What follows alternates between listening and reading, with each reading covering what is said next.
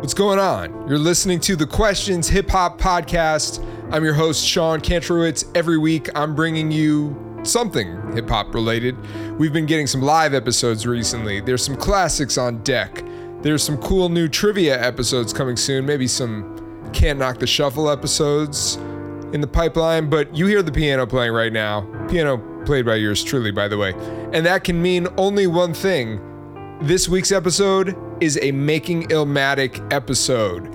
What is Making Illmatic, you might ask, if this is your first time listening? Well, it's a format in which my friend, my brother, my co host, and the creator of the Making Illmatic concept, his name is MidaZ the Beast, he and I take an album and we see if we can agree on trimming it down to 10 tracks. And we determine if doing so helps or hurts the album.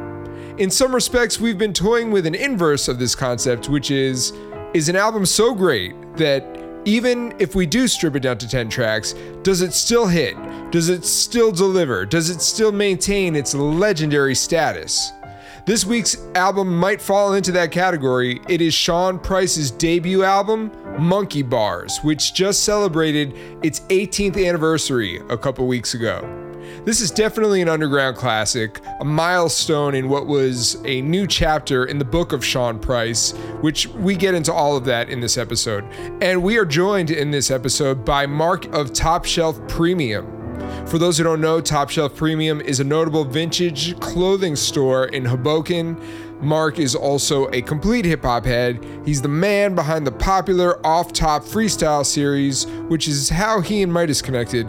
Mark also works behind the scenes in helping Peter Rosenberg curate his Real Late with Rosenberg show. Mark wanted to do monkey barz. We were down to do monkey barz. Now, before we hop into this episode, this weekend, I'll be in San Jose Saturday, June 24th for the Eastside Record Swap at the School of Arts and Culture at MHP. This is a free event, and I'm going to be hosting a brand new Bay Area themed edition of The Questions. We want to see who in the Bay Area has the most hip hop trivia skills, and there are some dope prizes on deck for the winner.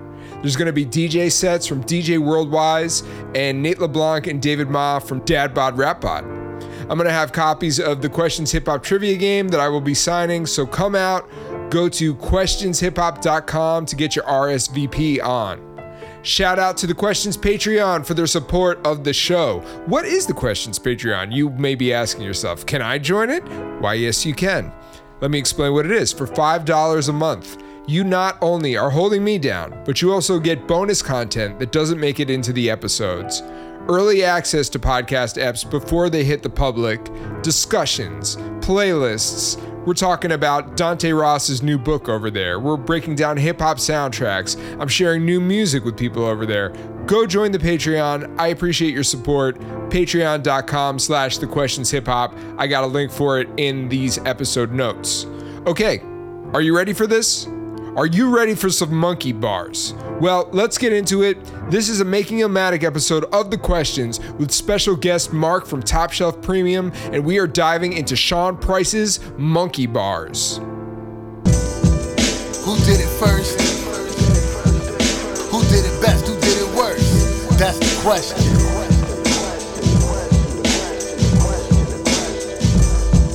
Who rapping there?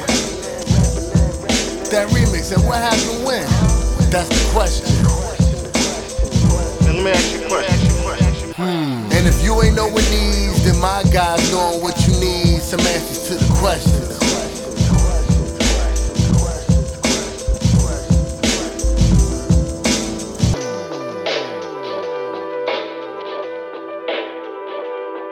It's the Questions Hip Hop Making Illmatic. Another episode in this. Can I say it's a it's a legendary series? We get a lot of people who hit us up and tell us that they enjoy it, so I think that's got to count for something. Um, we're sipping teas, two thirds of us here. I'm playing the current installation of Is it allergies, cold, or COVID right now? We're kind of early in the game, so we'll see what it is. But uh, I'm your host, Sean Kantrowitz, and I'm joined as always by my co host, MidaZ, the motherfucking beast. What's good, MidaZ? Uh, what's good? What's good? Busy, busy weeks, busy weeks, but really excited to do uh, this album. Um, we did a we, we did a string of albums that because nobody knows when these things drop. So I'm gonna just say we did a string of albums that I don't love as much. So Right. now we're gonna do an album that I love a lot, and this and it's gonna be stressful for me. So let's let's do All it. right. I appreciate the ambiguity, and we'll never tell you which albums we like and we don't like. Look, we all have our blind spots, and there's going to be ones that really resonate with me, really resonate with MidaZ, really resonate with the guests, but there's an appreciation that exists there. Of course. And we're, joined today by Mark from Top Shelf Premium. Obviously, Mark, uh, you know, first of all, welcome to the show. We appreciate Welcome, to have you Sir, here. Appreciate it. Appreciate it. I, I met MidaZ uh, a couple weeks ago at the shop, and Yeah. his eyes lit up when I said this album was going to be the one. So Yeah, yeah. it was like off the rip too. He was like, "You want to have an album tomorrow?" I was like, "Oh yeah, yes." Well, obviously, your opinion is valued very highly here. You are a great contributor to the culture, to a lot of music, a lot of behind the scenes thing, obviously, with the brand as well. And today, the album that we're giving the Making Illmatic treatment is Sean Price's debut album, Monkey Bars, which was originally released June 13th, 2005, on Duck Down. It was part of their Triple Threat campaign. This was Yep. sort of the Duck Down movement that was happening at the time. You had Buckshot's Chemistry. You had Tek and Steele's uh, Smif-N-Wessun Reloaded, and then this was the third album released in that campaign. So, Mark, why this oh. album? Because we've sort of been there, there's sort of two ways, and we're we're we've spoken about this internally. Maybe this is the first time I'm going to say it externally. There's two ways we can kind of look at this making Illmatic concept. One is we're taking an album that we think is great but could be better by trimming it to 10. And then there Right. can also be cases where you can make the argument that it's so great that even if you cut it to 10, it still retains its classic status. So where do you sort of stand on it and why did you pick this album? to me, it's so great is because it was the era where it got me like solidified. Like, okay, I'm this type of fan. You know what I mean? Like, I love hip hop. You know, I'm a '90s kid. I'm a New York kid. Uh, I would my first album was you know Biggie and Snoop Dogg and all that.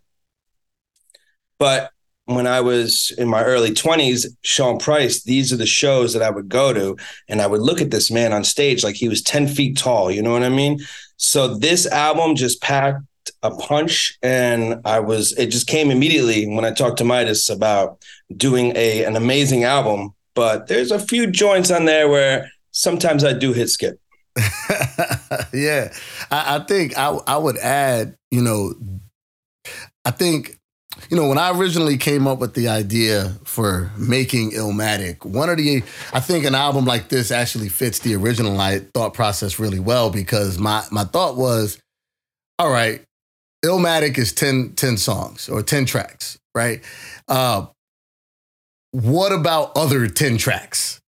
And what if those other 10, like if you were to uh, kind of compare the best 10 songs on the Sean Price album or the best 10 songs on the Cuban Links album or the best 10 songs on the Snoop Dogg album, how do they hold up against the 10 tracks on, on Illmatic, which we kind of regard as the holy grail of hip hop albums as a culture, right? So, like, um, I, I think this is an interesting one because it it does have a lot. It in an album, it's a great album, but it also has a lot of there's a lot of standalone. It's not like it's just like a, it's a song and then it's a song and then it's a song. It's not so much like threaded in between and a whole bunch of It stuff could, like that. it could though. I mean, it does string. It does have a string, but there's a couple of joints in that I feel like could be left out. That the string could be straight. You know what I mean? Yeah, So yeah, I, I agree and disagree. yeah, yeah, yeah. that's, well, the, that's and the one, name of this one other thought too, just to go back to Sean when he teed up, uh, when you teed up uh, the three album series and everything. Like this, this was an ill time Yeah. in in indie hip hop and everything. Because like, I think about me and where I was. What what, what year was this? Was this 05? oh, five. Oh oh five. Yeah. I think about where I was at in 05. Like, you talking about like just rediscovering like that there was ill stuff out there, right? Because we went through I, I, I would love for to to to do like a documentary or watch a documentary on like 2000 to 2005. Like the hip hop was in such a as far as hip hop goes, it was in such flux of like what are we doing? It's the bl- it's it's the it's after the bling era, but it's like the the ringtone era and all of that crazy stuff is going on. And like I think the independence was just trying to figure out where to fit in with all of this stuff. And there were a lot of artists that from the 90s that stopped doing it. And then there were there were people that you just didn't see anymore. Uh, there were there were artists that were putting out subpar material that came from the 90s. There was a new That's crop of people that were trying to come up. And I remember seeing this advertisement for this three album run and was like, okay, all right, so the Duck Down guys, the, the boot camp guys are coming back. And nobody cared about Sean Price. Like, we weren't caring about P. We were caring about Buckshot. Like, oh, Buck, Buckshot and Ninth Wonder are doing an album. Like, this Yeah, is yeah. the shit. Right. You know what I mean? And then the P, the P side of it was like, I I remember me and my my group of friends just being like, huh, of all the Duck Down guys, Sean Price is gonna do a solo album? Like, what about Rock? Like we were, you know, because Rock was the guy in Heltah Skeltah in the 90s. You know what I'm saying? So we're like, what about Rock? Like, why would, why would Sean Yeah, Price? I'm a ruck. I'm a ruck guy. all You know day. what? I run into a lot of people who were ruck guys in the 90s. Well, okay. I run into a lot of people who say they were ruck guys. Yeah, yeah, yeah. yeah. So are you When accusing I him was of lying in right the now? 90s, nobody was a ruck guy. I never Yeah. met nobody that was a ruck guy. So it's a super, it's hilarious to me.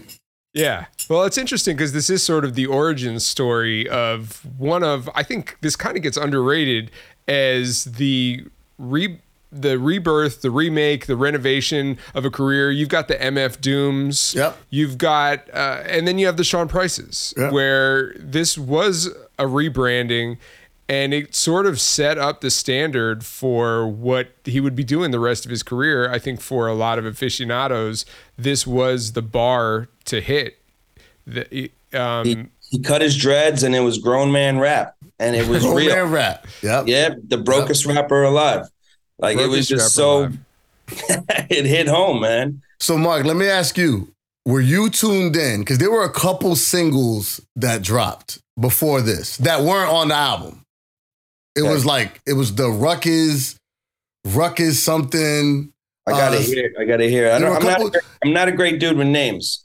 So the reason why I asked that though is because, like, just for the his, the historical context of this, like, again, really hype for Ninth Wonder and Buckshot. Like, you know, for guys, for guys that saw Little Brother come out and do their thing, we were like, oh shit. So Ninth is about to do some shit with with some with some with some real hip hop dudes, like from Brooklyn. You know what I mean? Like, oh shit. And then we realized that, wait a minute, all these North Carolina guys are gonna produce like all this stuff. Like this is this is kind of a ill a ill idea, but still our confusion was why Ruck. Like we couldn't figure out why Ruck. And we couldn't well, and the reason why we couldn't figure out why Ruck is because all you had was the couple Health Heltah Skeltah albums and the Boot Camp album, which what's interesting about BCC is, at least from a fan perspective of guys that was outside freestyling and doing that and into the culture in the way that we were, the way that we looked at BCC was there's Buckshot, and then of course uh, uh, uh, Evil Dee and the, the the production side of it, right? Beatminerz, beat There's miners. the Beatminerz. There's no 5FT because he never raps on anything, right? Like we're we're like, okay, uh uh th- there's no 5FT. Then you go Smif-N-Wessun, like, okay, we we got Smif-N-Wessun, and then you go uh Heltah Skeltah, right? And then you got the others. There was this there's other people in in Boot Camp Click, and we didn't really we didn't really they could come and they could go. They were like killer bees. How people looked at killer Right, bees right, right. where was everybody else in, in boot camp. But in the duos, and I would love to hear feedback from the audience when we put the episode out and everything. But in the duos, like Rock, like Rock was overpowering because he had he was so animated That and he had such and he had that voice. So it wasn't that it wasn't that anybody thought Rock was not good. It was just it was like it was like Rock was Method Man, and then Rock could have been you know GZA, who's really dope, but like do you hear Method Man? Like Method Man's here. You know what I mean? And that was kind of the struggle that I think we, it's the comedy that comes out of Sean P. yeah, Really brought him to a uh, a humbling persona as well. You know what I mean? Yeah, yeah, yeah. Yeah. Well, I think I think for him, he if you listen to some of his interviews and stuff, that was how he felt too. He felt slighted. He felt like Rock got all the attention. He felt like it was, and it's kind of the reason why he basically quit rap. Like he basically quit for a couple of years and was working regular jobs and was not with with the shits. So this was this was not just a figurative a figurative rebirth. This was an actual rebirth, like a return to form. And like I was saying, there was a couple of singles that rocked out, or a couple like solo tracks that rocked out leading into this era. And then it was like, oh shit! Like I think you mean rock. that they rucked out. They didn't rock they out. rocked They out. rucked out. They rocked. They, they rocked out. Yeah. I uh, I only met Sean Price once, and Hmm. it was on a it was a duck down tour, and I was actually uh, writing for Okayplayer at the time. I actually Oh, went and did uh, some coverage of the show. I believe Pharoahe Monch was there. It was like Pharoahe Monch and a lot of the boot camp guys as well. I want to say, and Oh, yeah. I did a video interview with Sean P. and this just speaks to the humor that you mentioned before.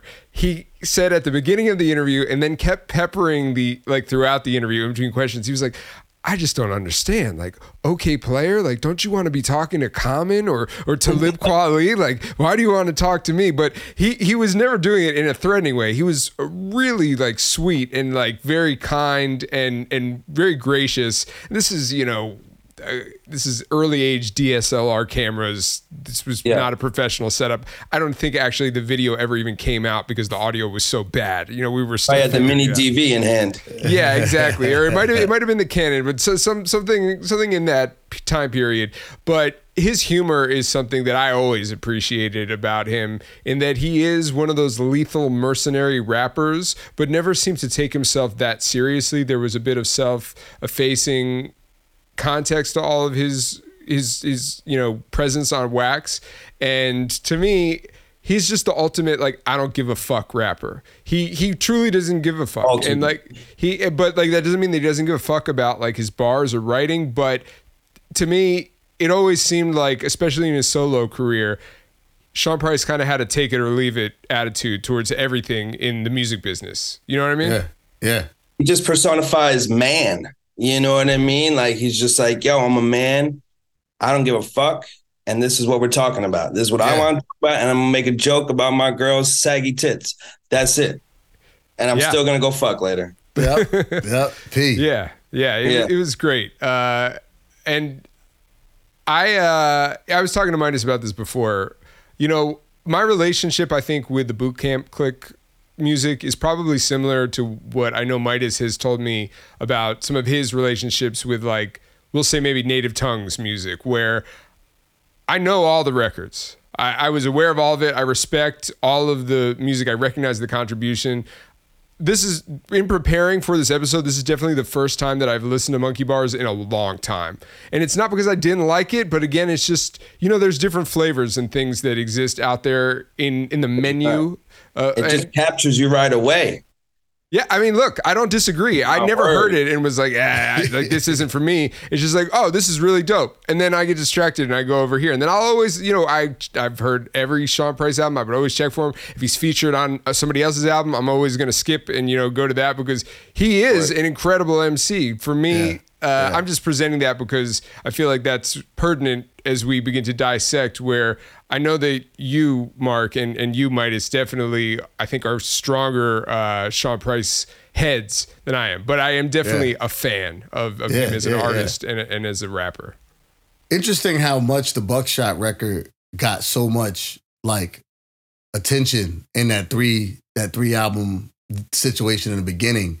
But Well, it the, was the covers too. the covers too. But the endearing Yeah. classic out of those three records It's is it's Monkey is- Bars. Is, is Monkey Barz. You know what I'm Yeah. saying? um, I don't even remember the Smif-N-Wessun joint. I feel like I got to go back to that one. yeah, I mean, look, I just told you it's been a while since I listened to this one. It's been longer than that I've Yeah, listened to yeah. the Smith and Wesson one. I haven't heard that one in a stretch. So let's Shout talk about Wesson, though. let's talk about its uh its ranking. You know, when it came out, the source gave it three and a half mics. Rap reviews gave it an eight out of ten score. All music gave it a four out of five. So the question that we'd like to kick things off with, Mark, in its current iteration, where do you place Monkey Barz in the source five mic scale?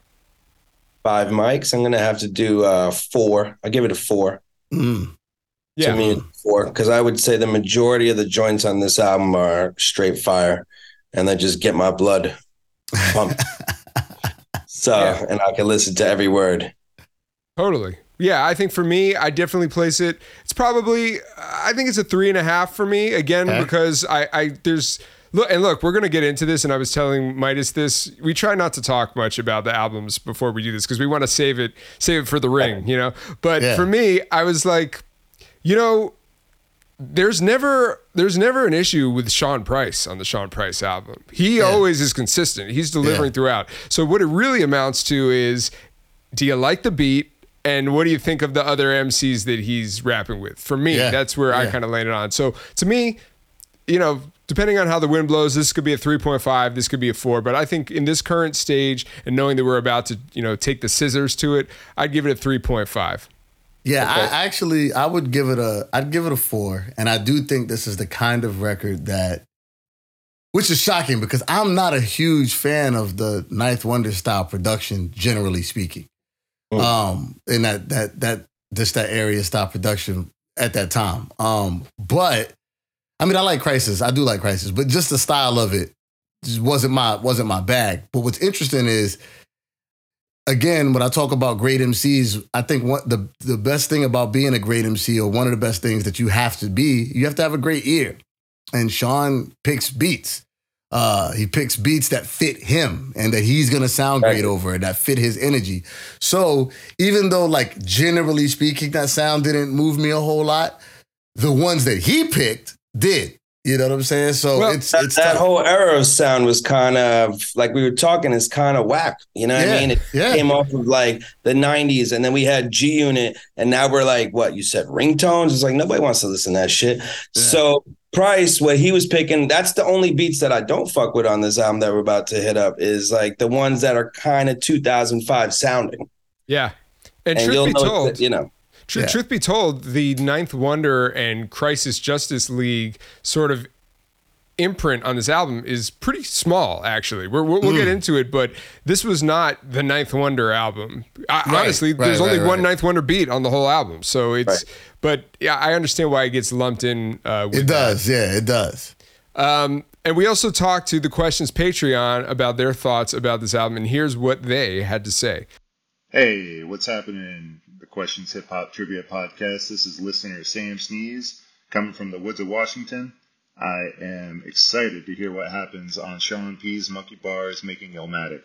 Boot Camp Click, that was the squad. Used to listen to them a lot in high school and afterwards. Pretty much picked up anything that they would drop and uh, had all the Heltah Skeltah albums. Even had a glow in the dark Heltah Skeltah T-shirt that, for some reason, a lot of people in Idaho didn't know what that was, but me and my friends we knew what it was. Those guys were the duo. And when Ruck was about to go solo, I knew he'd be able to bring the flows. I knew he had a grip of producers to work with, and he even had the sick comic book cover. But the album, yeah, it's a little weighty, and I think we can get it down to fighting weight. So, rest in peace, a legend, Sean P. No free music empire. Sean Price. Monkey barz, you guys are talking about. Where does Sean Price rank in the Hall of Ninth Wonder collaborators? Because he really sets off Ninth Wonder sounds to me in a way that I don't know if anyone does. Respect to Phonte and everyone else. What an album. Changed my life. All right, so we're going to get into this album. It's the three man vote. We vote to cut or keep. And if we reach the end of the album and we have not trimmed it to 10, we will go back in more of a lightning round and determine what makes the cut. So, how many joints are in total on this album? total joints, we have 16, including the bonus Yeah. track. So, Yeah. we got to cut six. Yeah. Um, we'll see what happens. So, we're going to get into the first song. It is produced by Clef Dollars, and the song is called Peep My Words. Peep my words. I'm better with mine. Sean Price, remember this time. I'm all at Jaw Tap Paul Gregory Hines, strapped for the wall. I got a package of raw in the ass crack of this hall with a passenger door. Y'all niggas is whack and should be slapped at the fall. Shit like that be attracting the law. Can't get knocked, bet hmm. can't get shot. Automatic, best number one intro joint that I've ever heard. Peep, my words. Word, heavenly words. Come on, man, that one's amazing. Yeah, I I I- would say uh, to to echo Mark on this one. Going again, you gotta. I, I like to put the listener back into the headspace of listening to the record for the first time when I can do that. I remember putting this joint on and being like, not really knowing what to expect because again, for me personally, rock didn't stand out a whole lot amongst the things. So I remember back in the day, and when I hit play, and it's the name of this album is Monkey Barz, and I'm yeah, that's the intro. Sean P. Doof, doo, Yeah. and I'm like, That's yo, what is no this? skit, Like, nothing. no skit, nothing. The music, and I, Sean. One of the things on this podcast, bro, as we're doing this, that we find is there's so many records that That- do these intros that you just don't need. Get rid of that shit. That Get- ti- that was a time of skits too. skits and all that shit. So the way that it just comes in, it eschews the need to. All right, I told you what it is. The name of the album is Monkey Barz. All right, let's go. You know what I'm saying? And then he just starts rapping, and the beat is dope on the intro. Super cute. Got one me. of my favorite bars in the whole album in that first song. Drinking and smoking, vice versa, smoking and drinking. I'm supposed to be stinking, something like that. While I'm counting these Lincolns, I'm like, oh my God, this guy, this guy. Yeah. It's it's definitely a keep for me as well. It's a little bit more laid back than I think what the mood of the record eventually will overall encompass. But again, as a sort of sonic bed for him to be flexing his style and the personality that you're going to get on this album, it is the perfect introduction. And yeah, I, to what you were both also saying, this this album and other albums that came from this time definitely seemed like a reaction to the bloated era. We've been doing a lot of albums from 98 to 2002 on this format and man, it was almost mandated that you had to have the first song called intro and it had to be like a minute and a half and it wasn't a song and it's just is like what the po- what the fuck is the point of this? So, yeah, I, I definitely appreciate that about this this song. And he's just capturing your ear. He's like, yo, listen to what I have to say. Peep my words. yeah, yeah. You know yeah. what I mean? This is it. I'm about to just go in. And it was like the introduction to Sean Price from there on after. And honestly, that sentence is the key. Like, even if it was the intro for new fans and it was the reintroduction for old fans, like, wait, Yeah. holy shit. So yeah, definitely. Keep. Uh, amazing. got- Keeper, the we best gotta- number one I've ever heard. We got a unanimous keep here. We're off to a great start. Uh, we're It's gonna not move gonna stay on. that way. Yeah, yeah. There's gonna be some bloodshed for sure. It is fun. I like this. Uh, track number two, produced by Moss. It's one two, y'all. Stop. Stop. Y'all niggas brand new to the game. My gun blow land two in your brain. When it's all said and done, we gon' see what's up. Holla at Rock, he probably would rub. Now and forever, my nigga Sean Price, the boss. Slap niggas talking about a Mike Tyson loss. I'm a broke rapper, hope that you like the flaws. Plus a gold snatcher. I love a real, and I don't know how else to. There's not another word, and this doesn't make sense, but it, it'll make sense to you as you listen to this. I love a beat that's real slanty. You know what I'm saying? and there's something about the way the, the keys and that little guitar like turn around and the drums. You just like kind of like everything slants. You just have to like you know cock your head to the side, and I just Yep. like picture I if like like the, if the beat was personified, it wouldn't be walking down a hallway straight. It would it would have this weird like just sort of lurch to it. And uh, and yeah, I mean, to me, like I said before, to me, the Sean Price feature in this product works 100% of the time. There's there's Right. no weak Sean Price versus or or performances on this record. So if the beat immediately evokes that for me, then it's a key. Yeah, this this is a key. Yeah, it, it, it's an automatic key for me. Yep, it's a, it's a solo joint. He has no features on it. It's a great way to follow up on uh, Peep My Words, and I'm with it. I'm with Yeah. this joint. I'm a I'm a big believer that your your second track, I've always said this, your Right. second song has to be yes, your your your your first song is this is what this is what we about to do, and your second song is watch me rap. Yeah. And he goes, he he he catches a body with the wordplay, and this was kind of the he goes stupid with the wordplay on this joint and just dancing around. It's a beat that you have to dance on a little bit, and he dances all over it. You know what I'm saying? Like it, was it was interesting. crazy. Yeah, his wordplay is out of control. And like, you know, there's something special about this record as it pertains to where it sits in the Sean Price pantheon with his other records that came after. Because I think what ended up happening, my own humble opinion, is that P started to perfect his style. Like, all right, I'm reintroducing this style. I'm gonna I'm gonna tweak my 90s style a little bit. I'm gonna reintroduce it. And then from this point on, he he he tweaked it even further. Like he he, He he perfected it. He owned it. But I think what was there was a little bit lost because he started to after this record, he started to tap in way more to the to the one-liner aspect and less into the the wordplay with the one-liner aspect. Not that there was no more uh, wordplay, but this album is wordplayed the fuck up. It's you could tell he was rapping like, "Yo, I really have something to prove to everybody who thought they were sleeping on me." Like, yeah, I mean, I'm say? listening to this verse and I'm going crazy. What did he say? Something about the dubs in the sack for the dubs on the lack or something like that. I was like, He was doing wild shit. The I just patterns too. listening to it over and over. Yeah, the, the patterns too. It, it's not just the content of what he was writing, but just Right. the way that he was also freaking the different writing patterns, which is just impressive. It's in in, in revisiting this album for this, it.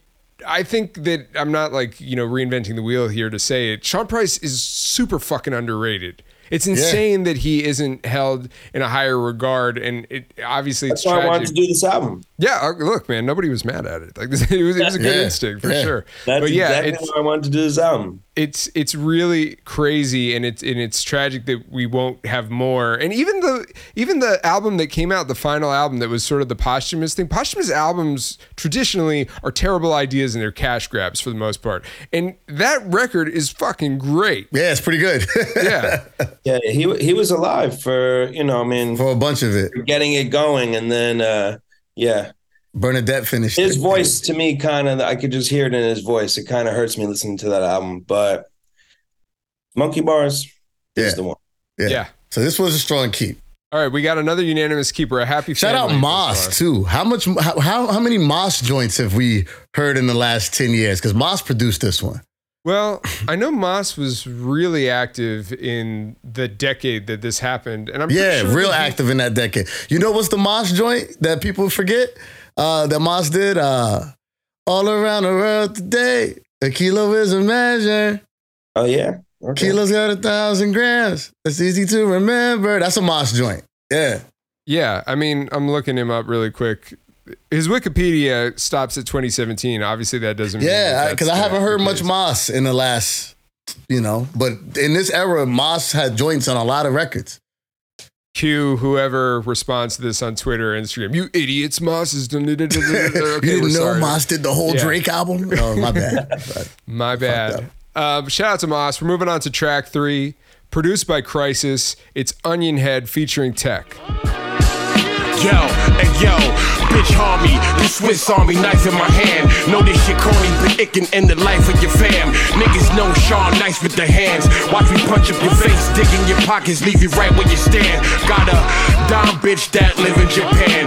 Black belt, suck dick, chop bricks with a hand. I done got the yo, Who says that? yo, Who says that? yo, the first time I heard that joint, I was like, this is the most hard, I don't give a fuck ramen dude I ever met in my life, bro. That's or I ever saying. heard in He's my got life. The Like, humor with it. This guy is the best, man. This is actually my favorite song on the album. I, w- I would Yeah. say for me. It's his one of his most popular songs for sure. Yeah. It's an automatic keeper. Yeah. Automatic keeper. You look him up. I think this is number one like streaming song right now. oh, yeah? yeah? Is it? I Yeah, think so. I- Yeah, Onion Head, man. But see, it's such a honestly, uh, Mark. When I think about it, this is kind of an overpowering song on the record in the sense that whenever I think about Monkey Barz, I think about this song like pretty quickly. I, And I have two songs I know. I mean, go ahead. Yeah, I think about it pretty quickly. And the problem with that is going back to what Sean said a few minutes ago, then I go, fucking Ninth Wonder did the whole album. Like, cause that's what it sounds like when I think about this fucking song. Uh, but this shit is crazy. Like, it's it's such a ridiculous joy. He goes he goes stupid on every bar on the whole shit. Got a dumb bitch that live in Japan. Come uh, on. uh, uh, uh, slut dick with a hand. Like, yo, just crazy. Like, he goes nuts. So, super keep, super keep. Yeah, it's number one. I mean, yeah. This- First three tracks right off the bat. Some of the best. start. Yeah. su- This next strong start. one, No, oh, let's okay. talk about it. All right, we're, we're gonna get into track four. It's produced by Rudy Rocks. It's Fake Neptune featuring Buckshot Steele and Louieville Sluggah. Call for me. Call you, see you, hardly me. Disrespect anyone, no part in me. Anytime you set it off, you Yo. start with me. Yo, yo. Meanwhile, nigga back at the ranch, smoking a spliff with this bitch, trying to fasten the pants. Off of the blouse and off of the Kango. Victoria's Secret bitch, Caribbean mango. Uh-huh. Her favorite song on That, that this is one of my favorite things about P is like the line he said, Sean Price, four wings fried rice. Like I love when he refers to himself and like has this crazy bar behind it. Yeah. The only time I'll tell you a quick story. It's the only time I met him. It was I met him a few times, but in passing at like shows or whatever. But at one point, he was always been my number one like fan favorite rapper, my favorite. One of my friends was shooting a video of his. He produced a song for him and brought Sean P to my store on the Lower East Side. So I got to like kick it with him, like one on one, and wardrobe him for this video. I put like this crazy P Miller jersey on him. Yeah, it was crazy. And like I was so nervous. I like I wanted to go like say something to him, but so he was smoking a, a cigarette outside. I was like, fuck it, it's my chance, right? So I go outside, I grab one off him, and I go, bro, I'm Sean Price, and you not. Big bullets with big guns for big shots. And he like lost it and he started rapping it back to me. And I was like, this is why I love this guy. This is why I love this guy. oh man, P. R.I.P.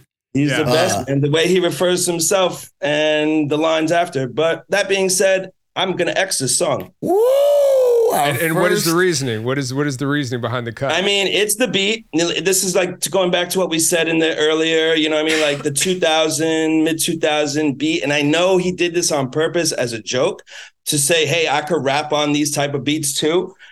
But the, the album is so amazing. You went from "Peep My Words" to "One Two Y'all" to "Onion Heads," and we still got some. Cr- to me, my favorite track hasn't even come up yet. And then to follow it up with that, I was like, eh, "We don't need this, bro. We don't I- need." You're talking about making an Illmatic, you know what I mean? Like we're talking about making a you know top but ten I, song. I would say even in the making Illmatic paradigm, the Life's a Bitch beat doesn't sound like the other beats. It's a little more smoothed out uh, yeah, compared I'm saying to it the has to Dusty. sound like it, but this is just too. He says it a Neptune beat, you know. He says it. It's just like I, I I get a kick out of the self-referential nature of the title and him. It's hip hop is already so meta and self-referential, but for him to have a song called "Fake Neptune," it's Literally like, fake Neptune. okay, that that's interesting.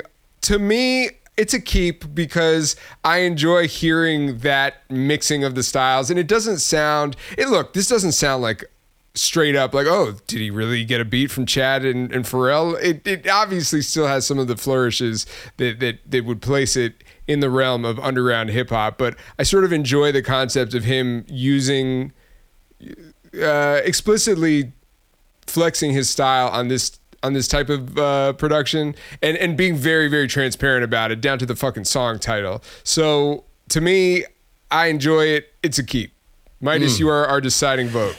I love being a deciding vote. It's a cut.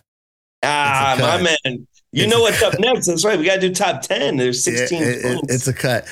Here's the thing. Unlike some cuts that we've done on past episodes, it's not like a ah get this shit out of here, go, go kick across the field. It's not that. It's a good record too. It's a it's a it's a inside joke record. Bars are crazy, and it's the boot camp song on the on the album. You know, which is kind of tough to cut the boot camp song, but. I think the the final product of 10 songs that we could end up with, this beat would not sit well in that 10 in that 10 songs. Yeah, it doesn't play later. You know what I mean? There's longevity of songs, and those first three I can bump all day. Right now, that one I don't want to hear. And I get But it too. It is the ain't us sonic cutting outlier. it though, Mark. And here's the one sadness I have with cutting this song. You cut that song, which means we also cut how I'm gonna let you shit on me after I let you shit on me. Freaky Yeah. DK, which is Yeah. which is a phenomenal fucking line that it just He hurts to me. hey, listen, I don't want to cut anything, Sean P. He's but I'm, you know, you asked me if we want to make one of the best albums, and I think this is this should be I would agree, though. one of the best albums. I would agree. I would agree it's a cut. All right, we're moving on to number five, produced by Ninth Wonder. Again, the only Ninth Wonder beat on the album, despite the reputation. It is Heartburn. in a drug habit. I love a double jointed bitch up in my craftmatic. I love snatching niggas jewels up on the mass transit. I love busting in your mouth. I know you can't stand it. I love it. I love it when you bob your head to this. At the same time, giving the guard head in the whip. I love it when I'm with wifey, you say nothing. Right. Come on, come on. I love it how he Automatic said, I know you can't stand it. I love it. yeah, his the way he just like he like talks. He just like talking on these tracks, and it's just like, man, this guy. Yeah, he he had he you could again, man. The narrative of where he was at in life really shows like he had just reached the point of like, you know what, man, fuck it, bro. Like I'm just gonna say wild shit and like I don't even give a fuck. Like whatever, whatever we gonna do. We we doing. We doing some albums. Bet I got rhymes. Like let's go. You know what I'm saying? Like with, with, with no expectation and no and and I will say like even from a from a from an artist standpoint on my end, like I make the best music when I don't have any. I'm just I'm just creating. I'm Yeah. I don't have any overhead. like. Yeah, I don't have nobody that's yo. You got to do this. Yo, I'm just yeah. I'm just working. Like I'm just having fun in the studio, and you could tell like yeah, whatever. Let's do it. You know what I'm saying? And like, but you could also tell if we're gonna do it, he's like. You know what? I gotta let motherfuckers know how how I get down with this pen. Like He's so I- smooth and he talks so clearly, but he's not lazy at all. And it Yeah. seems like he's Yeah. just talking on the beat, which a lot of guys are doing this day. And that's why I think this album is very important because I really think it started the uh this new renaissance that people think we're in. yeah. Was this album? I know a lot of people say otherwise, but I think that this guy, this album, really Well, started. if rock if they call rock the godfather of the renaissance or the You talking Marcy. yes marcy if if rock is the godfather Right. we got to figure out what p is because p is p is important like there's a couple I- and i Who was say Rock Marcy rhyming alongside with? well, the- you know what I'm Oh, saying? yeah. And and here's the thing: there's a lot of just to just to say this because I think it's important to be noted. Like Rock, I would agree that Rock is the godfather of the new wave renaissance. Like I would agree with that. I would also say we gotta we gotta acknowledge Sean Price. We gotta acknowledge Planet Asia and some of these other guys who were putting out pro- in that 2005 to two until Rock came. Yeah. There was mm-hmm. still stuff going on. It wasn't nothing- exactly this energy, but Yeah, there there was was, a lot going on. movements don't Price happen. there, yeah. movements don't happen in a vacuum. So it's never just going to be one guy. It's a bunch of people tapped in and operating on a similar level. And there's always going to be there. You know, there's only usually space in- if you're lining everybody up in a in a line. There's going to be somebody first. But yeah, If you listen to Marcberg, who's the only feature? Yeah, Is- the- I mean the the Snow remix. Yeah, Yeah, Sean Price. yeah, which was you know, and and he was big homie at the time. Like P was, you know, like oh shit. I remember being like, oh shit, he got P on there. Like, right. I think he's You know the what I'm home. saying? I don't even know if he's probably the same age, you know. well, yeah, but yeah, well, yeah, of Early, course. he could be younger. Yeah, that's fact. But I also I also enjoy the subversiveness of taking uh, Ninth Wonder soul, very heartfelt so- sounding beat, and calling it Heartburn, which first of all is very Exactly. tongue in cheek. Yeah, it- he's just so casual, conversationalist, and and so this humorous. beat doesn't sound like any of the ones we've heard yet. right? Yeah, So there's the transition. it's a keep for me for sure. Uh, I, I, I enjoy this one. It's the closest thing on here too, outside of I mean, I guess fake Neptune to some extent, but like I like he does it. He does this again on the record a little bit later, but where he'll do a joint that that has like a loose concept to it. You know what I'm saying? And there's like a, you know, uh, I love this, I love that, I love this, I love that, but doing it his way and the things that he loves are horrible things. You know what I'm saying? Like it's it's it's just super dope. I mean, Keep. Is it a keeper for you? Oh, it's definitely keep. Yeah, it's a keeper Oh, for me. it's a definite keep. And it's funny because it's another one of those joints where the beat the beat is dope, but the, to me the beat is made dope by the raps. Oh yeah, 100%. I mean, It, it, it's a dope beat, but it's not. It, it doesn't stand out. It's not like yo, I want to hear everybody rap on this beat. It's not going to be one of those like eh, you know, this is the one that makes the rounds and everybody freestyles on it. This this could have easily gone in a very corny and predictable route. Where at another rapper, oh, this is Yep. going to be my love song. And Yeah, like, yeah, yeah, uh, yeah. he yeah. talks about going home after a hard day and rolling up weed and then watching cartoons with his kid. You know what Yeah. I mean? Like, that's Yeah. if you're a father, that's some real shit right there. yeah. I All know right. that. So it's a unanimous keep. We're going to go on to track six, produced by Star.com and Justice. It is Shakedown. to an awkward beat. Better look both ways when you cross the street. The Pirellis on the Porsche push you off your feet. Sean One half of the incredible rap team. Y'all niggas smoked out. Incredible Hey rap yo, y'all niggas is too old to think the way you do. And you cowards never do what you say you do. I'm in the hood running with the same crazy crew. I'm good. Nice. You sound like Cut. Yeah, and you know, not like a Cut. harsh cut, but it's just like there's you know, there's ten tracks that we want to have, and compared to the other ones that we've already said that are definitely gonna be there, like, nah. I mean, it's a, nah. nah. yeah, it's a, it's a skippable joint when I'm on the CD player. It's it's a skip. I think it's the Yeah, beat. this is probably Nothing really wrong with it. beat. You know, what I mean, it's just it's not it's so great. Like you know, I'm talking Illmatic. Yeah. Yeah, there, if there can only be ten, we're gonna lose six. But yeah, for me, I think it's the beat. The beat Yeah. is is just it's it's actually kind of an interesting sample, whatever that is. But it gets very repetitive to me, and it just is not. It doesn't hold my attention in the same way that the other ones do. Right. Yeah, it got it, it. This got a lot of skips for me in the like when I was bumping this album all the time. Like I always skipped over this joint, which again, sad for it to be cut because then you lose the great shine that's fucked up puffy line, which is great. You could also tell. You could also tell that this, at least to me, sounds like one of the first songs that P would have r- recorded on this album. The album. 'cause it voice, doesn't the sound voice, the same. yeah. Yeah, the voice sounds. I mean, you were talking about he was smoking cigarettes, and that was definitely his gravel. Uh, Yeah. Shout out to gravel pits, but his gravel was definitely uh, progressed throughout time, and you could, he- if you were very familiar with the record or the catalog, you could hear this and maybe even not be sure that it's him. You know, it, it sounds so different. yeah, yeah, compared to yeah. He sounds very different on, on this joint. To me, it sounds like if it were if this is this is no inside knowledge, this is just a guess. And I'm familiar with this type of thing being the case. Sounds to me like this was a song that he recorded probably a while before he started working on everything else. Yeah. And was like, yeah, but I really love that fucking song. Let's put it on. you know what I'm saying? Or he might have just felt the pressure of like having to have a 50 minute or whatever 16 track album. You Yeah. know, this this 30 minute album idea, it only lives now. It didn't live in 2005. 2005, people were making mixtapes of 24 songs. Facts. I mean, so he was just like, oh man, we got to make this a little more fuller. You know what I mean? Facts. Facts.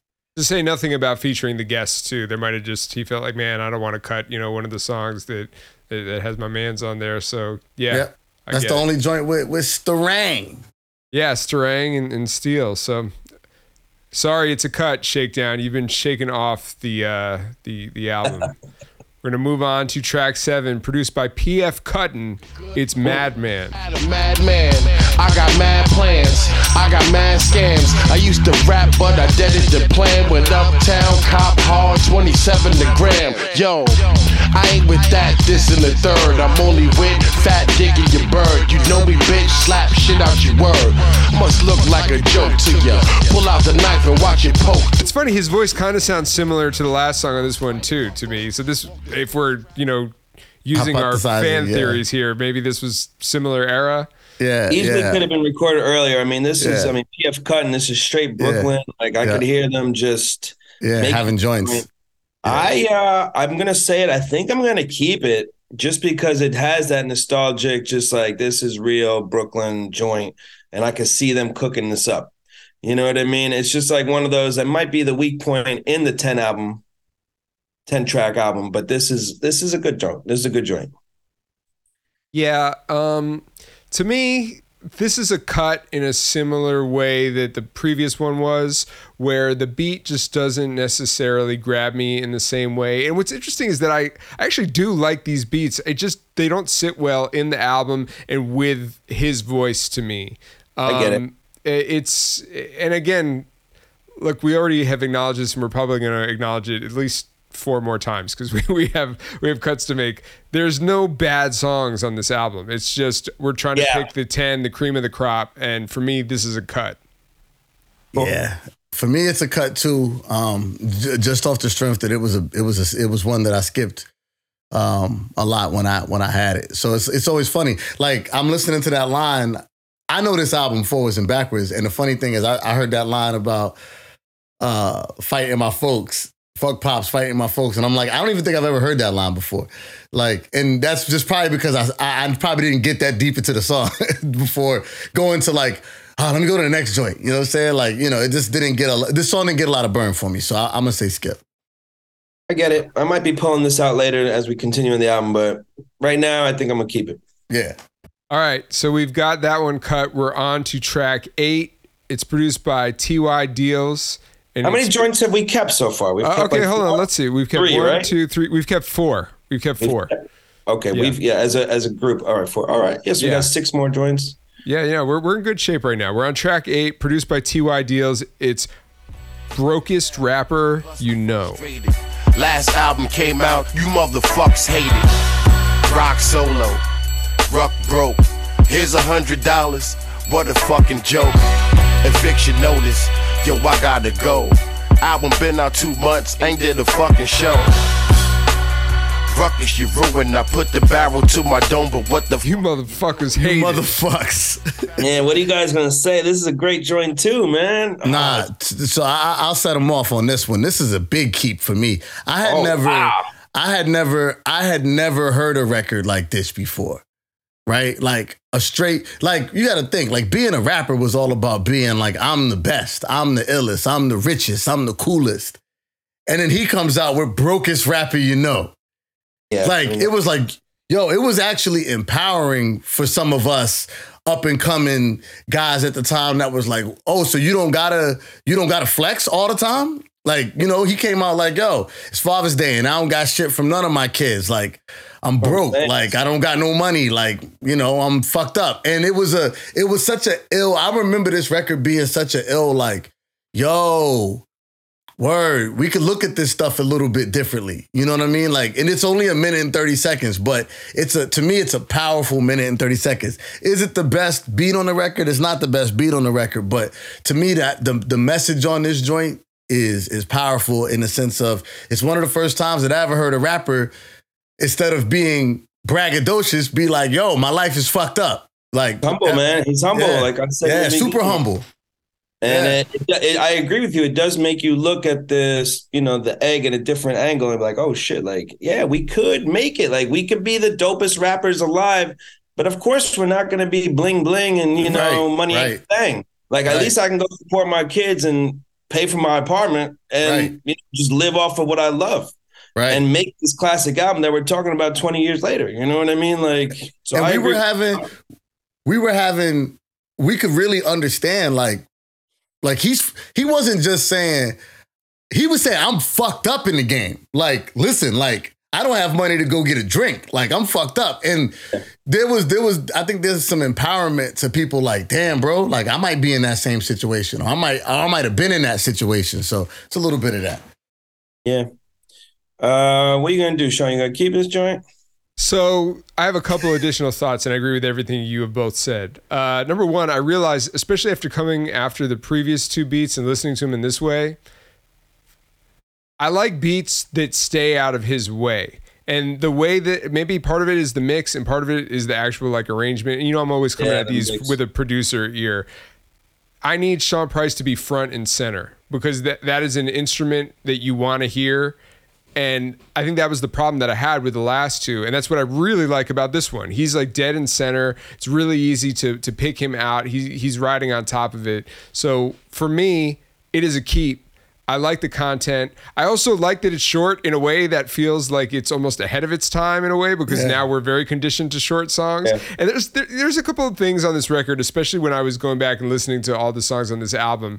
There's a lot of 20 second long to 30 second long intros. You know, you, you had to have like four bars or eight bars of the beat and then, you know, the, the verse starts. So I like that this kind of gets in and gets out in more of an economic uh, way. So for me, I'm voting to keep it.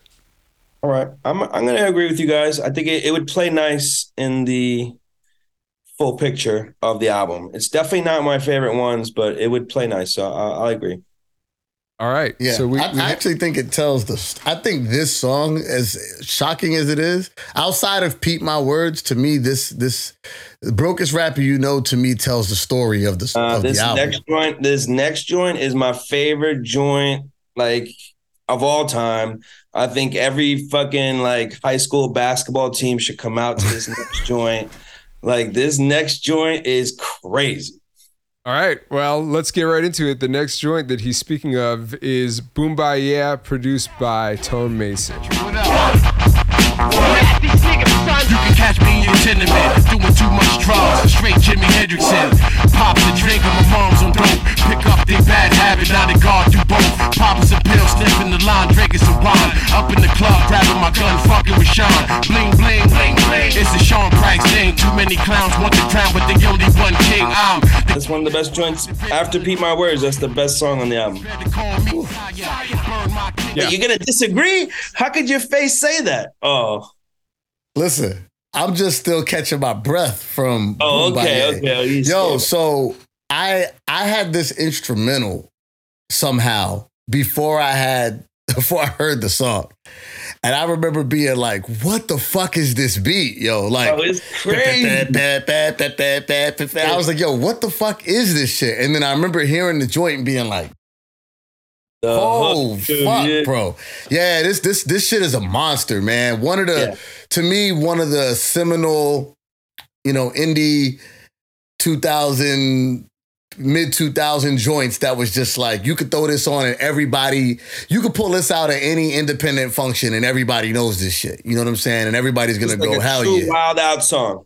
yeah it's a This is mosh up there joint with like Slam to me, like Onyx. It's a it's a mosh pit joint it's a it's an independent classic in my opinion and it's it's it's definitely a big key Do we, uh, I might be ignorant to this, but do you know much about the producer Tone Mason? nope and don't about Ty Deals either There were a lot of unknown names for me in this, but I'm looking him up, and this is another Canadian producer along, you know, Huh, with Moss. with Moss, yeah. And he did a bunch of joints. I mean, he did joints for Freddie Gibbs, 50 Cent, Drake, obviously, Busta Rhymes, Rah Digga, Quali, Lloyd Banks. Um, this is great, but I and the, he's mostly done album cuts, but this yeah, I just I, I always admire any kind of record, especially for a guy like him. Not that he was at the top of his career when he made this; it was kind of his reintroduction. But I like you know reaching out to a cast of non-marquee names. Really, Ninth and and Khrysis by extension were the big producer. yeah we're the big names yeah on this. Um, so it's a cut for me. No, just kidding. This is an obvious. yeah, th- this is uh, this epitomizes everything. If if you only had like one song to play somebody like well, so what is Sean Price like wh- how do I how do I get like the cliff notes on on what his music is about this would be an excellent candidate for that it has all the elements that you'd want Agreed. Agreed. All right so this has been I would say this is the most drama free uh, episode we have done up to this point so far we'll see how this goes but we're all kind of on the same accord Great album. That's why. Yeah, well, yeah, but I mean, the problem with the great album is that we got to cut six songs from a great album, and that's that's where things could get. Got a a, little, you got a couple more. We got like eight, seven more joints. All right. yeah. All right. Track 10, produced by Dub.Z. It's I Love You, bitch. You slap the kids and your chain is pawned. You look like shit, you're destroying yourself. Heineken for breakfast, ass bitch. You won't even make my dick hard no more. Gotta think about my ex to get erect. Gotta take X when I'm erect. Stretch marks, titties looking like prunes. Fuck you with the lights off. So what's interesting about that song is like again, it reminds me of like to me it sits in a trifecta with Heartburn and Brokest Rapper You Know. As like you're learning a lot about P even when he's being funny. Like there's a there's a hint of like okay, I actually um, think I'm getting to know this guy a little bit even through the jokes, right? And like that record, I love you, bitch, is so. I don't know. I think conceptually, it's it's hilarious to be that you would pick that beat to be like, yeah, you know what? I'm gonna sh-. like. I remember when I first heard it, and I'm looking at the the the, the title, and I'm like, it doesn't sound like he loves her that much. But then at the end, you're like, oh, he really loves it. you know what I'm saying? Like, yo, it's it, yo, that's his nigga. Like, but he's just letting it be known, like, yo, that's my nigga, nigga. Like, fuck, fuck all the shit. So big. I, to me, it's a big keep, man. Like those three records, they really tell a story in this album. Yep, it, it it says a lot what we said in the beginning too. Like you know, he's just humble, man, and he's just telling you the reality of real life. Not you know, it's not this whole Instagram with no cellulite. Nah, my girl. Sometimes she just looks better from behind because I don't want to fucking Yeah, yeah. like it's like sorry, that's it. And but he still loves her, and nobody's gonna Yeah. fuck. And nobody's gonna fuck with her. Facts. Yeah, it's a key for me as well. It's interesting because you don't necessarily think of Sean Price as somebody as an MC when you talk about MCs who have vulnerability, right? Because there's nothing vulnerable about him. He's like super shit talking, crazy, unhinged, doesn't give a fuck. But in those moments of he, it, there's an honesty there and a self-deprecation that's there that is kind of rare in hip hop even to this day. Probably a little bit more common now, where there is vulnerability there. But it, it, you know, you wouldn't call him like emo rap, and he's not. He's not like Drake, and he's not you know atmosphere or anything like that but he there there is a human element that is there in these songs even the conceptual songs where he's it's it's also very humorous but like MidaZ said there are moments where you're kind of getting a peek into like oh this is a real person you know Well, yeah, like he would say, there's a famous Sean P line, the ODB of the BCC, Yeah. right? And it's like, what does it mean to be the ODB of the BCC? What does it mean to be the ODB of anything? ODB was just authentic. Like, nah, it's just, this is just what it is. Like, you Well, like it, you food don't. stamps on his MTV fucking show. You know what I mean? Like- they followed him around, and that's what P's telling you. It's like, yo, it's not all glamours and glitz. Like, I'm Yeah. still hood. Just go keep it real. Just gonna keep it real. And I think emo sometimes, like sometimes the let me tell you about my life still has has a gloss to it. Like even the sometimes the gloss is not telling it as raw as it actually is. And Well, that's what, they Sean. Price doesn't want you to feel bad for him. He doesn't want you to like say, "Oh, my life is sad," and like poor me. He's just fucking telling you. Yeah, No, I'm just telling you, like that's what yeah, it this is. is it, man. Yeah. And you know, I still love my life, and I love my wife, and I might have to go sell a dime. Nah, he don't. no, I mean, but that that kind of shit is in there too. You know what I'm saying? Like, yeah, nah, definitely. So yeah, big keep for me. Yeah, it's a keep. It's a keep. Uh, I'm getting a little worried because what do we have? We have like eight keeps now or six keeps. that was our seventh keep so we But we the the idea is that we go through the whole thing, Oh, okay. and then we'll have to go back through if we keep too many. okay. Okay. We're re-edit. I like that. I We'll like get it to 10 no matter what, God damn it. All right, we're going to move on to track number 11. It's another one produced by Khrysis. It's Bye Bye featuring Buckshot. We used to talk on the boardwalk, signing our names in chalk. Gave kisses in parks, now it's missing the spark. Can't light the flame, ain't quite the same. That's life in the game, ain't really liking the fame, but I deal with it. On the low, you the only reason I'm still with it. I gotta blow.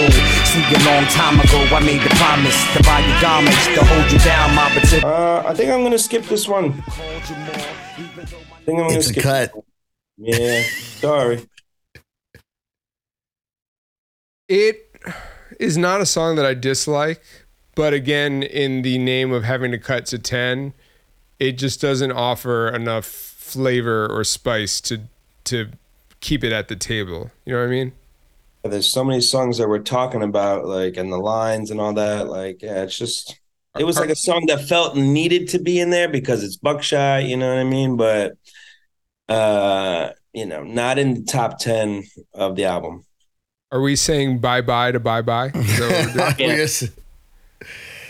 I am too. I don't even remember that song. Oh, okay. I might. I thought you were gonna like it, minus. I'm not gonna lie, but Nah, I don't even remember that song. it's a good Um, joint. It's a good joint. There's a couple of more really better ones though after this. So Yeah, yeah, yeah. I don't remember it at all. about economy where we got to make sure uh, that we're keeping the best of the best. So we're gonna move on to track twelve. It's Spliff and Wesson, which seems just intentionally misleading or confusing. But Spliff and Wesson featuring Rustee Juxx, produced by Ayatollah. Listen, it goes stop with the bullshit. Playing game niggas hopscotch when the tool click. Don't make me pop ya. You black eye blue bitch, Frank Sinatra. You see ST and you be thinking Rasta. Think it's peace and love, but I think it drop ya. Fake gangster rappers got you thinking mobster. It's a fact you an actor thinking Oscars, yo. There you go. Now that's a joint. Take it, Jesus. That's a joint, and that's a joint to have features on and all that. I fuck with Rustee Juxx heavy. Oh, fuck Like with that- Rusty Heavy. Yeah, that is a joint right there. Definite keeper in my eyes. Whew. Shout out Rustee Juxx. I got a few joints for Rustee Juxx. Oh, Um, fire! Yeah, he's that's one. yeah, eh, yo, that joint's crazy. Shout Mm-hmm. out Ayatollah. Love, love the way he came in on his like where he chose to start the verse was wild to me. Like I always love it when when MCs be like, "Yeah, I'm gonna start on this off ass part of the beat and then go crazy." And And he always starts off nuts. with crazy words too. It's like his everything with Sean P. His first lines are like crazy. It's like, yo, really? You gonna start a song like that? yeah, he, I mean, he yeah. I, I don't know that there's a lot to say. That that's a. I I I only wish that that was more of a posse cut. Like I wish this was the Yeah. boot camp joint. Like put Yeah, yeah. everybody on that one. You know what I'm saying? Yeah, and it would have right. been crazy. But that. yeah, it's it's a super key. Yeah, it's a great beat, and you just want to. I, I had to remind myself that I had to stop playing the cue and not just let it run out because it just it, it, it, it encapsulates you, and you just want to keep hearing it. But yeah, it's it's got a lot of energy, and I don't know. I don't have much more to add. It's just fucking great. I agree. It would be great to have had everybody on it, but I'm I'm also very happy with it as it is. So it's a keep. Energy joint. I'm with it. Yep. And Okay. the bars. I mean, he making us laugh, quoting it. Like that's what he does best, man. Yep. All right, we're gonna move on to track 13, uh, produced by Agallah, uh, featuring Rock. It's jail shit. niggas. Hey, yo, peace guard, knife in your hand, trying to get a damn peace guard. Ain't nothing left to do but pull out your peace guard. Dig in their face until you tear up the peace guard. Hearing some things, overall fearing no things. Set it off for the German dude giving the bang. You done thrown dreadlocks in the bed in the bang. You done blown head bop, turn queer in the woo. You should hang it up. So Can't take I'll, I'll just throw this out right quick. It's the first rock feature on the whole record. It's a it, it- rock. Rock immediately reminds you that he's rock. That Yeah. voice comes in and you're like, holy shit, it's rock. Yeah, the Like, Rock Ness monster just shows Rock up. Ness Monster shows up. Yep. His voice is so powerful, bro. Like it's so interesting. Like when I compare the uh the uh the Nocturnal to the album that they did in 2008, the uh Dirt, the incredible rap team album that they did years and years and years and years later. By that point, to me, P's voice was so recognizable that it stood next to Rock's recognizable voice as well. But like back in the 90s, man, Rock was just rock, bro. He just had such a powerful delivery. It was out of control. This is an interesting thing because he comes in on this and P's doing his rap thing. And then Rock comes in and, and seals the deal. To me, this is a keep. Shout out Agallah on the beat. I had no idea where you were going with it. I like I, I was on the edge of my seat, not knowing. Okay, is he going to go keep or cut with this? So I'm I'm Could have went either way with that argument, and I uh, I want to hear what you have to say. Well, it hurts my soul, but oh, to me, shit. it it hurts to cut the the the lone rock joint. But again, in the name of economy, in the name of we got to cut it to economy. ten, and again. I, I, this will be the third time I think I say it. It's all about the beats for me on this one because again, the rapping is always there. Maybe some songs have a little bit more of a leg up on the others in terms of quotability and and and the way that the the raps are put together. But I don't love the beat as much as I love some of the other beats. That little like consistent tick tick hi hat thing doesn't doesn't sit well with the rest of the album to me. So this is a reluctant cut It's not that I have any hatred for this song, and it's very dope. But again, we're dealing with a very, very dope album, so there's going to be some casualties. Yeah, we we don't hate any of the joints on this album. I have to say that up front, but you know, like you said, I came for this album for Sean. You know, I'm here for Sean P. Like it might have been one of those joints where he doesn't need to bring that rock. We know you fuck with rock. Like we don't even need that. Like when Pusha T came out with his first solo album, did he even have Malice on it? You know what I mean? Like I'm gonna cut this joint. I'm gonna cut it. Ooh, what is the disrespect? I There's no working with disrespect. There's definitely zero disrespect. There's, I like this song. I mean, we got three more joints and the three Ah. really good joints coming up. That Yeah, we have three more joints and two more slots. So this is where it maybe gets interesting. The next song is the title track, produced by Ty Deals. This is Monkey Barz. Yo, we smoke weed, pop pills, drink liquor. We do the knowledge, read lessons, think quicker. My little nigga saying that the boot camp whack. Fuck you, Paul, you can't rap. Listen, let it be known. Stepping on rose petals led to the throne. I'm the motherfucking king getting head from this hole. In the who new estate in Jersey with Jay Williams drinking Amstel Light, shooting that clay pigeon. Jet- Listen, it's it's it's hard to listen to that joint, but how could you cut a joint that samples a fucking jungle noise? Like, but it, it, it's it's kind of hard to cut that, but at the same time, It's might also kind of hard to keep it. Yeah, it might get the axe, man. I don't know, but Well, hold on. What, what when you say it's hard to listen to, what is hard? What- what- Like, I mean, it's just so much going on. Mm. that it's like hard to rock out to. And I can't see me and my homies at the time just like rolling up blunts and making licks to that joint. You know what I mean? There was way more hardcore hip hop joints. I don't know. Just there was a lot of that going on in the 2000s too, like very funny kind of uh, musical beats. Um, not that that was funny, but I mean, it just shows his talent that he can rap on a jungle beat. But it's not it's not dusty and it's not vibey, and that's where a lot of the Yeah. strengths of the production on this album lay. So I Exactly. I get that. So are you? the album that we're making, the top 10, it doesn't fit into the album that, yeah. I'm so you're cut. voting to cut? Is that what you're saying? Unfortunately, yeah. All right. So I'm voting to keep. And the reason why is that I enjoy, I, I think I, I'm stimulated by hearing him on this kind of beat, and it doesn't break so much from the aesthetic of the album that it seems distracting to me. To me, you know, I guess there, it just depends on how you choose to come at these things. For me, it's like this is variety where not everything sounds the same. He's consistent throughout. And I guess I do understand that there is a little bit of hokiness that exists there. Oh, okay, you named it Monkey Barz. It's like a jungly beat. Like, I, I, could see an argument where maybe some eyes will roll, but I just really like his performance on the track. Uh, there's a lot of great quotables to me. So it's a keep. So MidaZ, that makes you the deciding vote. Yeah. Um don't remember playing it. Didn't even remember it. And if I didn't remember it, that means it was getting skipped already, and it means it's still getting the skip for me. Uh I, I remember the song. Like as you were playing it, when that hook came in, I was like, oh, I do remember this. But it it it wasn't to to Mark's point, it wasn't a joint that you know, one of the things that, that I used to take pride in, and I know a lot of guys, what was our pull up song? When I pull up in the whip, Right. what's blaring out the window? This was never blaring out the window. No way. No way. you know No way. I'm saying?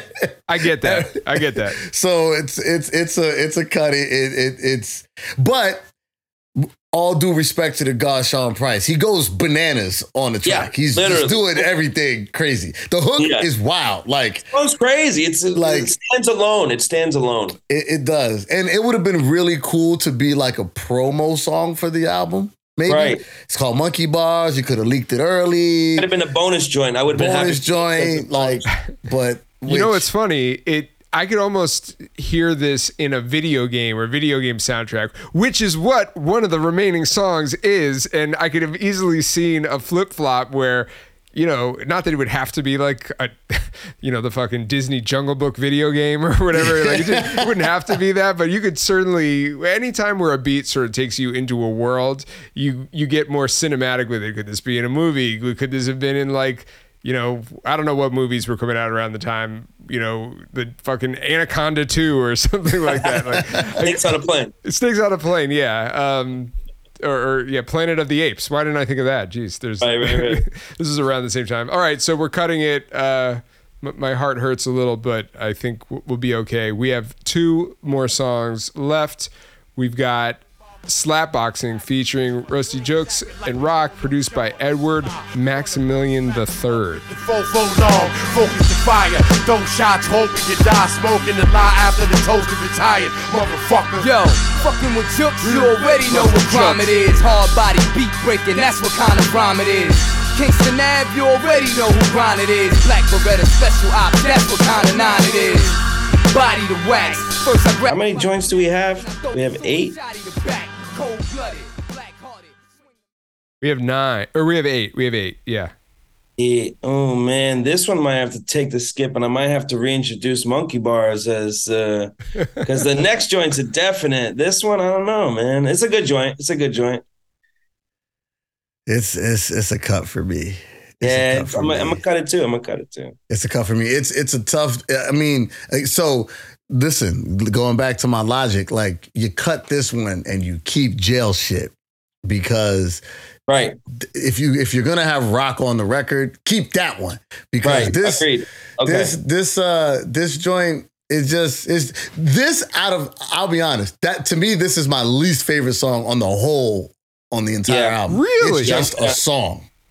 Wow. I'm- My vote w- was to keep it. Uh, I like it as a beat. I like the performances on it. I like that we do have rock on there.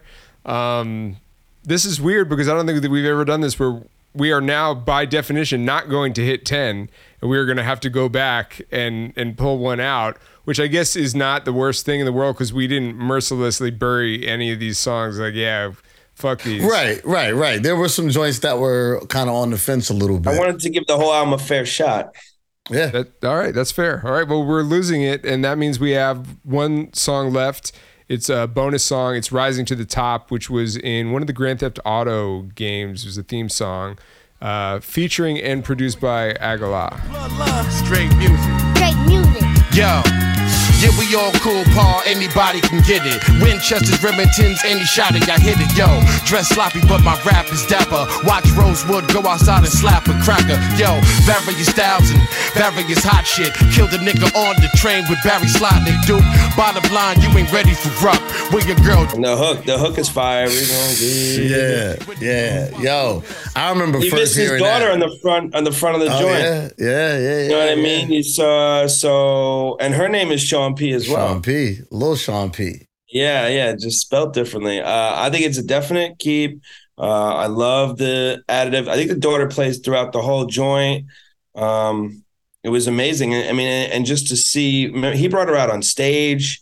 This song meant a lot. It was, you know, not too many people were putting their kids on the joints either. So, definite a keep.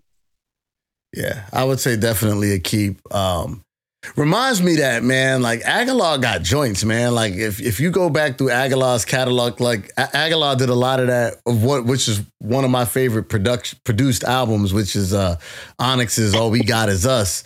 Yeah. Agallah did a lot of "All We Got Is Us." Agallah's got a lot of joints that he's produced throughout the years that are kind of like slept, low key slept on. So gotta give big. And this joint, man, this shit was crazy. I remember this shit on Grand Theft Auto. It's a wild beat. You know what I mean? You know the hook Grand is Theft it was phenomenal. I think it was Uh, it- three. I think it was three. Yeah. It was three. Okay, and that what what is that? Liberty City? No, that's not. Is that Liberty City? No, that was uh hold on. Yeah, I need I need to fact check that because I got all the Grand Theft Autos. I'm gonna fucking start driving around and playing that. Because I you- do see that on the tape here. It says, you know, bonus track rising to the top, Grand Theft Auto theme Yep. song. Yep. Yeah, it was. It was three. Um, It was on the radio station for three. Yeah, Yeah, yeah, the radio station for sure. Yeah. Okay, fire. On game on game radio FM. we have reached the outskirts of my knowledge of modern video games, so I, I'm, I'm of no use for the rest of this. Grand Theft Auto. Okay, I want to know what city it was in though. Like, I got Shout out though. So my only song that I have with Sean Price is a huge po- a huge posse cut produced by Ono uh with myself, Sean Price, uh, Royce the Five Nine, Alchemist, uh, and it is on the Grand Theft Auto No way. uh, Chinatown Wars. Uh, That's right. Soundtrack. I remember that. I remember it was that. the theme song on Chinatown Wars. Um, All right, I didn't know that. That's sick. Chinatown Wars. Hold on, I'll tell you everybody that's on that track. this is really the episode where we show how mo- little we remember about video games. I look, I don't even barely remember myself, and I did it. Uh, Royce the Five Nine, Sean Price, Oh No, Guilty Simpson, Fat Cat, Metaphor, Chino XL, Marv Won, MidaZ the Beast, and Roxy. So what was it like when you guys were all in the studio writing that? Yeah, it was crazy. we were all battling and trying to be the illest, and yeah, no, we were not all on the same joint, or not on, all in the same in the same room. But yeah, shout out to that. And I, w- the one time that I met Sean, I mean, not the one time I met, I, I met P a few times. Had a lot of actually pretty good conversation with P. Um, but my favorite Sean Price interaction, Sean, my brother Sean Kantrowitz, and I. And uh, some other folks. We were in. Where were we at? Minneapolis, Oh yeah. right? Oh yeah. I And- forgot. Well, you didn't go that night. So Okay. we were at, we, we we what was the event that we were at in Minneapolis? We're at Soundset. The, We were the at Soundset, Festival. and yeah. there was going to be a show at night, and you and a couple of the guys stayed back at the hotel, and me and Czar went to the show, which was at the Purple Rain spot. First Avenue. First Avenue. Yeah.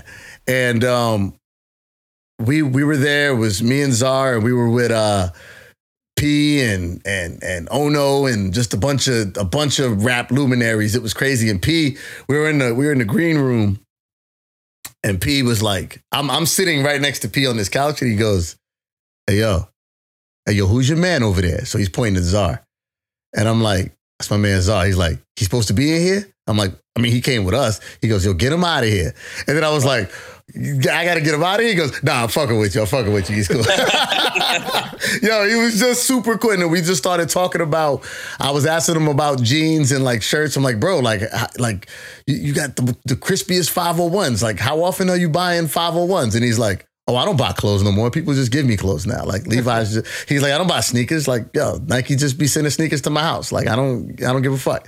And we just had a, we had a cool, we had a cool conversation, man. So like your older uncle would say at the barbecue, like, "Yo, who's your friend over there, bro?" Like, yeah, he's yeah, him, making you feel weird and shit, but like, making me feel fucked up. yeah, yeah, I love it. I love it. Yeah, that's what he reminds So- me of. He reminds me of his music too, man. Fuck. Yeah, he he was he was amazing, man. And and then at the end of the night, and I have this, I have to post this on IG for everybody listening.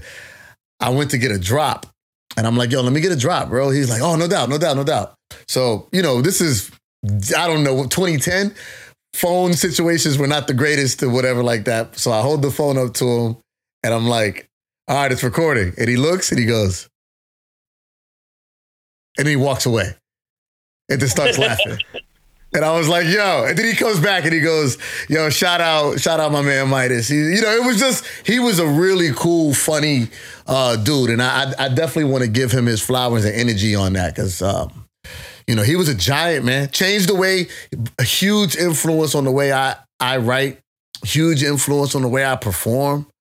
Um, learned a lot from from studying Sean Price on stage, and um, he's a, he's a luminary. So this would be the moment that I take to just give big rest in peace shout out, big big energy to Bernadette, big energy to the whole BCC and everybody. Like you know, it's fucking Sean Price, bro. He's one of the greatest of all time.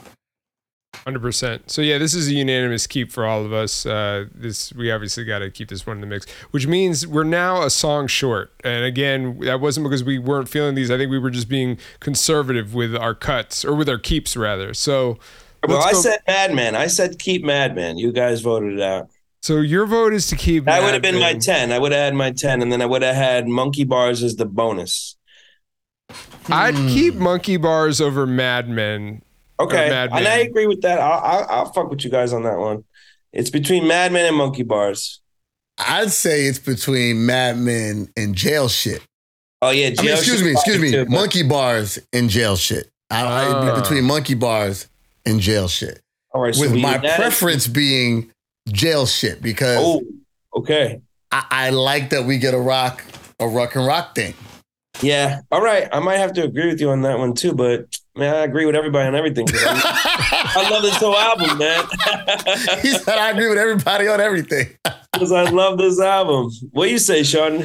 Mark is the Switzerland of making a He's just Switzerland, like, yeah. look, whatever anybody wants. Like this is fun. Um, yeah, as long as Sean P's album is on this, um, what do you say? I guess you know hearing it's funny because this has happened a couple times recently. Uh, sometimes hearing other people's critiques of a song will instantly pull the thread and unravel it for me, and now I can't unhear the inherent slight, with all respect, corniness maybe of the title track. Yeah, So yeah. I think with that said, and the fact that we also cut the other rock joint, I think I think my vote would go to jail shit if it's between those two. Okay. So yeah, two versus I still I still say what was the name of it? Uh Madman. But I definitely agree with the choice of number 10. Okay, All right. so these are our 10 picks then. We got Peep My Words, One Two Y'all, Onion Head, Heartburn, Brokest Rapper You Know, Boom Bye Yeah, I Love You Bitch, Spliff and Wesson, Jail Shit, Rising to the Top. So the question that we have to ask ourselves now, what is the current mic rating on the album in its now newly christened Making Illmatic format? The five. I mean, of course, man. This is uh, one of the best albums ever created. Oh, It definitely improves it to me. I mean, I, Oh, it okay, does. So It I had does, it. actually. I had it at three point five. I think I probably bump it to a. I bump it to a four point five, four point five. And again, What- I, I'm you do? bringing. Can you do 4.2 or some shit like that?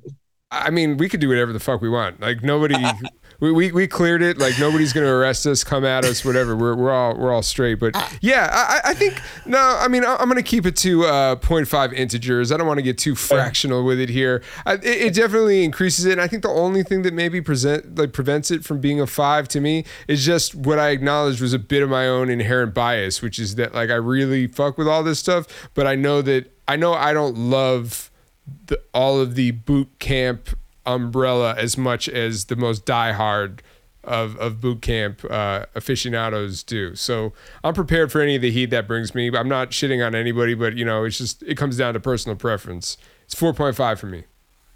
It's tough, man, because it's a. I mean, I think we just turned it into.